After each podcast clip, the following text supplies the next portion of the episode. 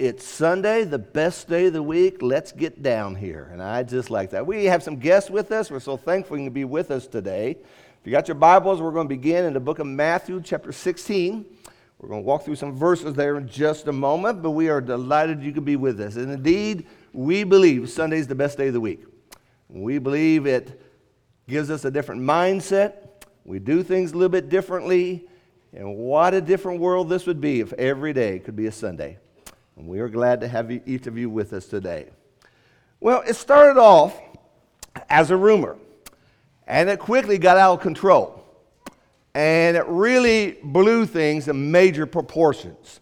The year was 1750. King Louis XV was the king of France. And children in Paris were showing up missing. Moms and dads were panicky. Where were their, where were their kids? And they were searching the streets. And a rumor spread that King Louis XV had leprosy. And he was kidnapping children and bathing in their blood. Parents went just off bonkers. They started burning the city. They started demanding answers from the king. And what they found out, the truth was there was a city ordinance that had been passed. And they're trying to get people off the streets at night. And the police were paid extra for every person they picked up. And so they picked up a whole bunch of children, put them in safe houses so they could make extra money. No children were being kidnapped. The king was not bathing in blood. In fact, Louis XV did not even have leprosy. But for uh, that summer of 1750, the city of Paris was upside down because of a rumor. In the book called A Colorful History of Popular Delusions, the author Bartholomew says this Rumors are stories of perceived importance that lack substantiating evidence. That's just a literary way of saying they're made up. There's simply no truth. This morning, we want to talk about the people of God. We are the people of God. God expects things about us. So much of our worship already has flown into this sermon today. Love one another, as we have sang. Blessed be the tie, as we have sang. As Stuart said at the table, that we are to have a life of righteousness. We are the people of God. Every once in a while, as we read our Bibles, God has to say some things. And sometimes he says things that's kind of hard to hear. Sometimes they knock the shine off our shoes. Sometimes we need to take a serious look at how I'm walking with Jesus Christ. And that takes us to our study today in the book of Matthew, Matthew chapter 16. Because in Matthew chapter 16, somebody says something to Jesus that simply wasn't true. Now, this happens a lot to Jesus. In John chapter 8, they said that Jesus had a, was a Samaritan. They also said in John chapter 8 that Jesus was, had a demon. In Mark chapter 3, when Jesus' own family was around him, they said he has lost his senses. And in Luke 15, the, the Pharisees and scribes were grumbling because Jesus was eating with sinners. But here somebody says something that's substantial that simply wasn't true. And what follows is the harshest words Jesus ever says to anyone. Got your Bible now? Let's turn to Matthew chapter 16.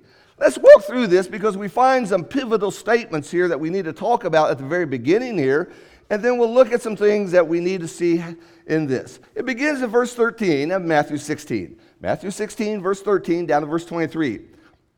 Now, when Jesus came to the district of Caesarea Philippi, he began asking his disciples, say, Who do the people say that the Son of Man is? They said, Some say John the Baptist, some Elijah Others, Jeremiah or one of the prophets. He said to them, But who do you say that I am? Simon Peter answered and said, You are the Christ, the Son of the living God. And Jesus answered and said to him, Blessed are you, Simon Barjona, because flesh and blood did not reveal this to you, but my Father who is in heaven. And I say to you that you are Peter, and upon this rock I will build my church, and the gates of Hades shall not overpower it. I give you the keys of the kingdom of heaven. And whatever you shall bind on earth shall be bound in heaven. Whatever you loose on earth shall have been loosed in heaven. Then he warned the disciples that they should tell no one that he is the Christ. From that time, verse 21, Jesus Christ began to show his disciples that he must go to Jerusalem, suffer many things from the elders and chief priests and scribes, be killed and be raised up on the third day. But Peter took him aside and began to rebuke him, saying, God forbid it, Lord, this shall never happen to you. But he turned and said to Peter, Get behind me, Satan. You are a stumbling block to me, for you are not setting your mind on God's interests, but man's. Now, we can't look at this passage without noticing some important things. First of all, we notice the earnest confession here that Peter makes that you are the Christ, the Son of the living God. And Jesus would respond in verse 17 by blessing him. Blessed are you, Simon Barjona, Barjona. Flesh and blood did not reveal this to you. What does he mean, flesh and blood did not reveal this to you? He means that when you walk down the street, you looked in the crowd and said, Oh, that's Jesus. He's got the halo. No, there's no halo above his head. He wasn't, you ever notice the masterpieces? Everyone's wearing drab. There's a store called Drab, and everyone wears drab except Jesus. He's always wearing bright white or bright red. No, you can't tell Jesus from a crowd by the way he looks. That's flesh and blood. But heaven revealed it by the words Jesus said, by the miracles Jesus did, by his character. Heaven revealed who he was. I know who Jesus is, not because he's about this tall and spoke with this accent. I know who Jesus is because of what the Bible says he did an earnest confession. Secondly, we notice a concept about God's church. Notice verse 18. You are Peter, which means rock, and upon this rock I will build my church, and the gates of Hades shall not overpower it. It is God's church. Notice it is singular in nature. It belongs to Him. It is my church. It is divine and it's powerful that death itself cannot destroy the church. Those of this congregation who've died, they're not a part of this church today, but they're still in God's kingdom. That never changes. You walk through that door of death and nothing changes in your relationship with God. A concept about God's church. And then we notice the entrusting of authority to the apostles. He says in verse 19, I'll give you the keys of the kingdom. When you have keys, you can lock something up. When you have keys, you can open something up. And so I will give you, talking about Peter and the apostles, the keys of the kingdom of heaven. Whatever you shall bind on earth shall have been bound in heaven. Whatever you loose on earth shall have been loosed in heaven. There was a time when the people of God worshiped on Saturday. That changed. A key went in the door and that changed. That's why we're worshiping today on Sunday. There was a time when the people of God could only eat certain foods. Other foods were wrong. That key went in that door and changed that. And so the authority for them to say what they said was found in heaven. And then we find the absoluteness of Jesus' death.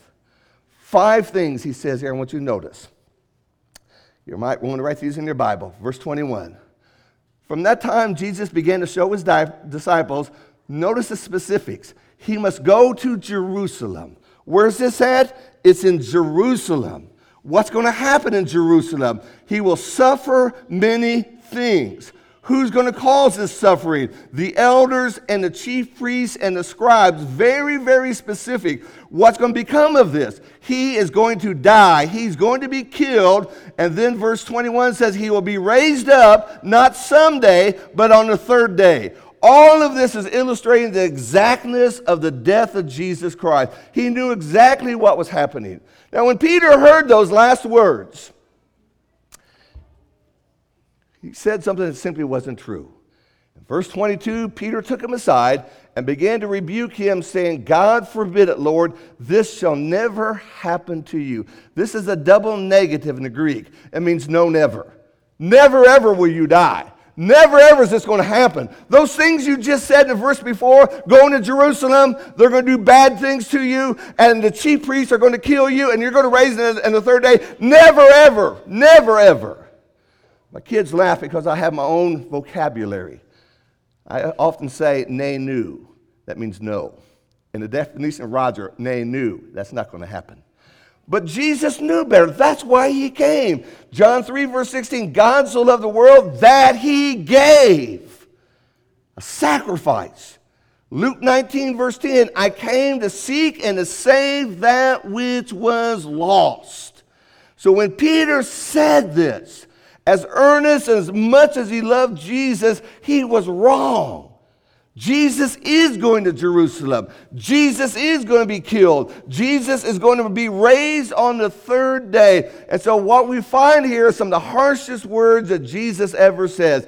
He says, But he turned and said to Peter, Get behind me, Satan. Get behind me, Satan. For you're a stumbling block to me for you're not setting your mind on God's interest but man's. Very similar is this to Luke chapter 4, excuse me, Matthew chapter 4, when Jesus was tempted by the devil. In verse 10, he says, Be gone, Satan. Get out of my way, Peter. You're standing in what is I came to do. And notice what happens. What happens is the rock, Peter, the rock, now becomes a stumbling block. And the one who is blessed, remember the great confession, blessed are you, Simon Barjona. Now he's rebuked. The apostle is called an adversary, and a dear friend becomes a dire fool. And what we notice here as Jesus says this to him, he reminds him of three things. Your mind is not where it needs to be.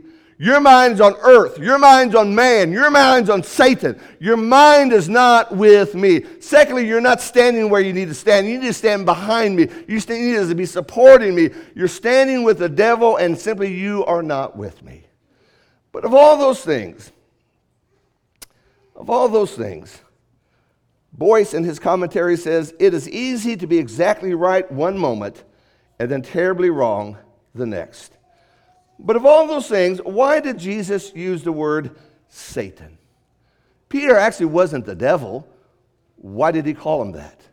Because our word Satan means an adversary, an opponent, an enemy, someone who's opposite, someone who's going to try to prevent that which is good. And that's very similar to the word devil. We use that word sometimes. And the word devil simply means someone who slanders or is malicious or wants to malign somebody. Silas Crane, in his book, wrote this. He says, When a person stands in opposition to God's will, he finds himself on the side of Satan and he finds himself engaged in his work. And what we want to do, we want to spend a little bit of time and talk about the subject of slander. The Bible's very serious about this. And we need to see how important what God says about this. Peter said something that wasn't true, and God had to address this. In Luke chapter 19, excuse me, Leviticus chapter 19, verse 16, you shall not go about as a slanderer, it says, among your people. And you're not to act against the life of your neighbor. I am the Lord. Don't talk bad about God's people. The book of Psalms says it this way But to the wicked, God says, What right have you to tell my statutes and, my, and take my covenant in your mouth? For you hate discipline and you cast my words behind you. In verse 20, you sit and speak against your brother. You slander your own mother's son. These things you have done, and I kept silent, and you thought I was just like you. I will reprove you. Proverbs chapter 10, verse 18 He who spreads slander is a fool. Now, we need to understand when we talk about what we mean by slander. Slander is not wanting to help somebody, pray for somebody. What way can we encourage him? What way can we build him up? Slander is not intended to help, but rather it's intended to hurt.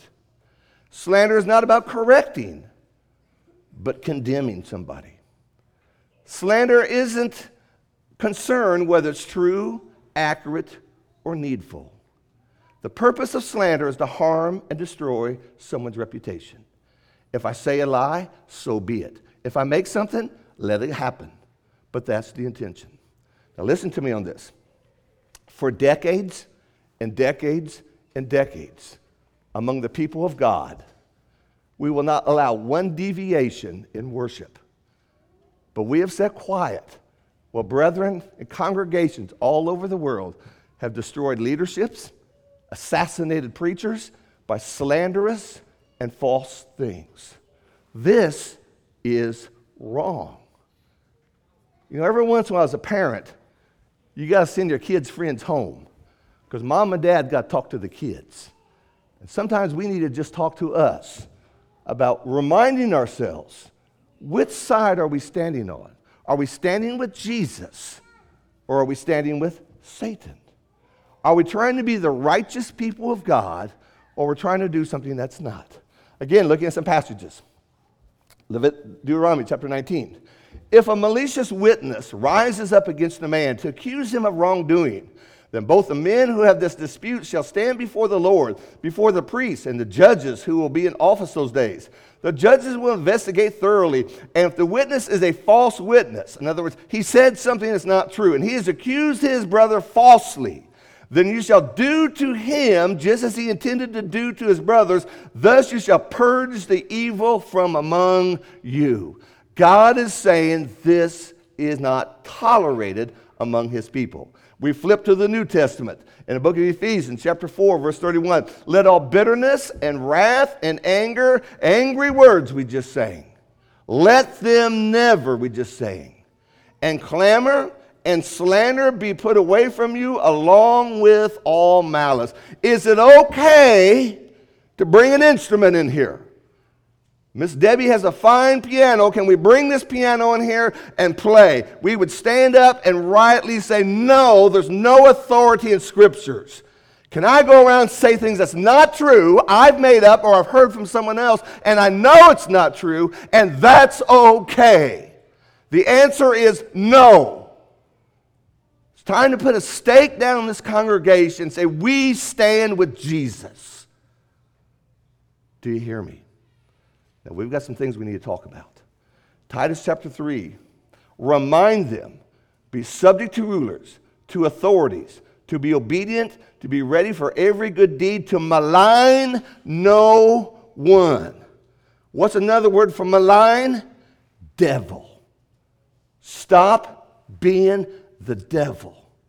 Paul would say in Romans chapter 1, as he's describing the Gentiles there, he says, And just as they did not see fit to acknowledge God any longer, God gave them over to a depraved mind, to do the things which are not proper, being with all unrighteousness, wickedness, greed, evil, full of envy, murder, strife, deceit, malice. They are gossips, slanderers, haters of God insolent, arrogant, boastful, inventors of evil, disobedient to parents, without understanding, untrustworthy, unloving, unmerciful. And although they have the ordinance of God that those who practice such things are worthy of death, they not only do the same, but they give a hearty approval to those who practice the same thing. The apostle would say in the book of Second Corinthians, For I am afraid that perhaps when I come, I might find you not to be what I wish and may be found by you not to be what you wish, that perhaps there may be strife, jealousy, anger, tempers, disputes, slanders, gossip, arrogance, and disturbances. Not among the people of God. In the book, The 10 Dumbest Things Christians Do, the number one chapter right out of the box is slinging mud on the bride of Christ. In the book of Revelation, the bride of Christ is shown this way Let us rejoice and be glad and give glory to him, for the marriage of the Lamb has come, As bride has made herself ready. It was given to her to clothe herself in fine linen, bright and clean for the fine linen of the righteous acts of the saints. We need to appreciate that Jesus Christ loves the church. I said over and over throughout the New Testament. Here in Ephesians 5, husbands, love your wives just as Christ also loved the church. In the book of Proverbs, there are six things that the Lord hates, yes, seven which are an abomination to him haughty eyes, a lying tongue, and hands that shed innocent blood, a heart that devises wicked plans, feet that run rapidly to evil, a false witness who utters lies, and anyone who spreads strife among brothers. Where's God standing with that? I hate that. You got it? Do you understand? When you sling mud at the people of God, the devil is getting a foothold into this church. When you sing mud at God's people, the lost have an excuse to remain lost. Why be a part of them?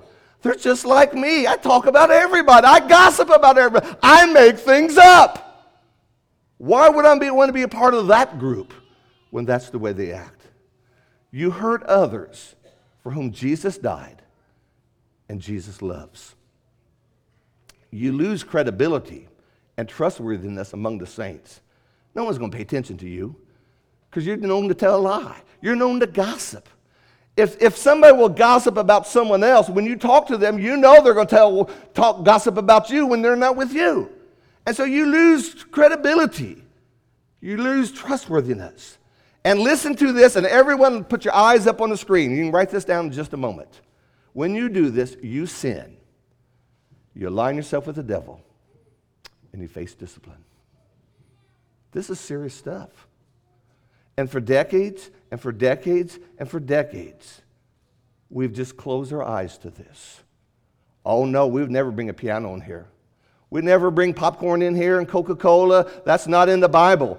But neither is slander, gossip, and lying and hurting God's people. That is not in the Bible. Book of Titus, chapter 1, verse 10. For there are many rebellious men, it says, empty talkers, deceivers, especially those of the circumcision, who must be silenced because they're upsetting families and teaching things that they should not teach for sordid gain. Again, to see the seriousness of what God says before this. So, what am I supposed to do when I have heard? I was told, I'm just repeating what someone said to me. In the book of 1 Timothy, chapter 5, at the same time, they also learn to be idle as they go about from house to house. Not merely idle, but also gossips, busybodies talking about things not proper to talk about. Somebody came up to Socrates. Now, Socrates lived before Jesus came to earth. He lived in the BC time period. He was a great philosopher. And someone came up to Socrates one day and says, I have something important to tell you. It's about your friend. Socrates says, That's very kind of you, but before you tell me, I must run all information through three filters.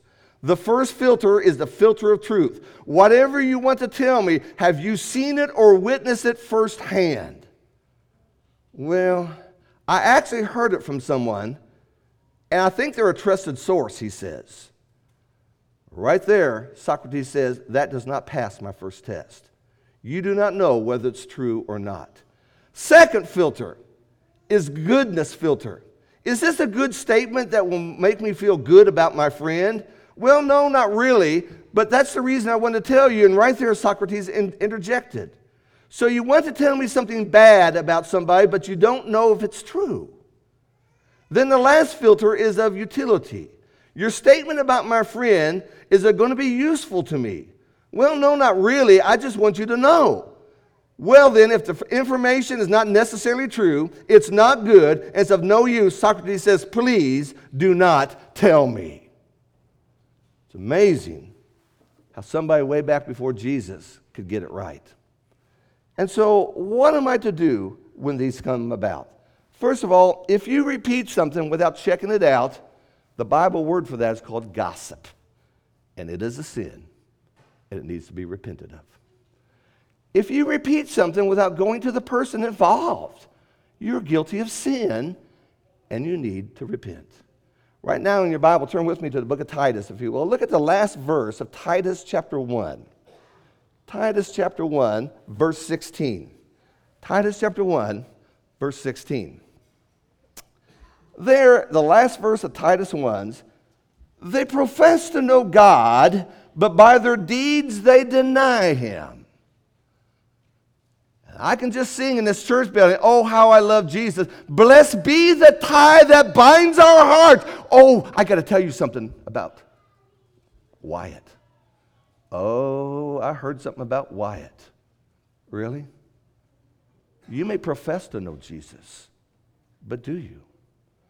If you repeat something without going to the person, well, that's not my job. Yes, it is. Galatians chapter 6, verse 1. You have two choices. Either you're admitting you're not spiritual, because that's what Galatians 6 1 says. You who are spiritual, go to someone and restore them. Either you're not spiritual and you need to have some personal Bible studies, or else you do have a responsibility. That's what the Bible says. Have you prayed about this? Someone said something. Have you prayed about it? Dear God, I hope what this person said is not true. Dear God, what am I supposed to do with this? Dear God, this is the family that belongs to you. Have you prayed about this? Why do you feel compelled to say something awful about your brother and sister who's trying to go to heaven? And then, thirdly, how long has it been since you thanked the Lord for this church and said something positive about God's people? Well, Cheryl over here has. I read a card about her last week. She loves this place. Don't be ashamed, Cheryl. You got it. I love it. And so when we think about this concept, Peter said something that wasn't right. Peter was rebuked by Jesus. Jesus said, Get behind me, Satan. What's God going to say when I say something that's not true? A couple more things I want to share with you. The psalmist asked this great question, Psalms 15. Oh Lord, who may abide in your tent? Who may dwell in your holy hill? That's a great question. Who can be with God? And he answers this He who walks with integrity, who works righteousness, who speaks truth in his heart, he does not slander with his tongue, nor does he do evil to his neighbor, nor take up a reproach against his friend. That's who can stand. But if I do those things, I cannot stand where God is. And so the Bible gives us patterns. There's a pattern to follow when somebody's not doing what's right. Matthew 15 talks about that. Excuse me, Matthew 18, Galatians 6, and multiple other passages that also talk about that. The Bible also has a pattern to follow when someone hurts the kingdom of God. In Romans chapter 16, now I urge you, brethren, keep your eye on those who cause dissensions. Other translations say, mark them who are teaching things contrary to what you've learned and turn away from them. For such men are slaves not of our Lord Christ, but of their own appetites. By their smooth and flattery speech, they deceive the hearts of the unsuspecting. The job of the shepherds is to protect the flock here.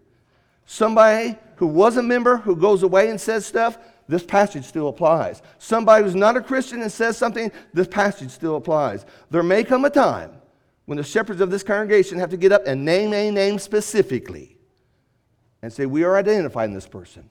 We are marking this person because they're causing trouble to the church of Jesus Christ. That's how this is. Now, all the way back to Disney. Old Thumper. Thumper says, if you can't say anything nice, don't say nothing at all. Now, now stop and think about this. How come Socrates can get this right? How come Thumper can get this right, but some of you can't? Could it be you don't want to get it right? Could it be you're putting out rotten fruit from a wicked heart that wants to hurt the kingdom of God? Could it be that your ideas and hearts are not set where God wants it to be? Could it be your mind is on the interest of man and not the interest of God? Those are some things we need to think about. I behoove you in just a moment as we sing this song to come forward and sit on this front row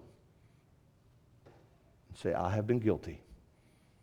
I have said things, I don't know if they're true or not. I have said things to hurt people. I have said things that purposely I know was gossip. This is serious stuff, and we need to see our souls are at stake with this. There is a group of cranes off the coast of Turkey. And these cranes I'm told when they fly, they crackle. They make this funny noise in the air. Well, the eagles hear them, and the eagles swoop down and they have lunch because they hear that. But the mature cranes, and I like that phrase, mature cranes, have learned to go to a riverbed and put rocks in their mouth. And when they fly, they can't crackle, and the eagles can't get them. Now imagine this week not putting rocks in your mouth, but putting Jesus in your mouth. Every word out of my mouth, every word on social media, every word I write, every word I say is first of all going through Jesus. Do you see that? God takes this serious. It's time we take this serious. It's time we understand that the people of God are serious to God. It's time to understand that maybe I got caught up in a spirit that I shouldn't have been listening to. Maybe my mind has not been on spiritual things. I've been following the, the interest of man. How do I want to stand before the judgment seat of Christ? And the Lord says, Roger, get behind me, Satan, because you're not acting like me. God forgive us if that's what's done. If we can help you, please, let's look in your heart. If it's time to say, you know what? It stops. Maybe we need to start thinking like Thumper. Maybe we need to start thinking like Socrates. Maybe we need to start realizing loose lips sink ships. And why in the world am I doing these things? To hurt my Jesus. If you're a subject, please come. Stand and sing.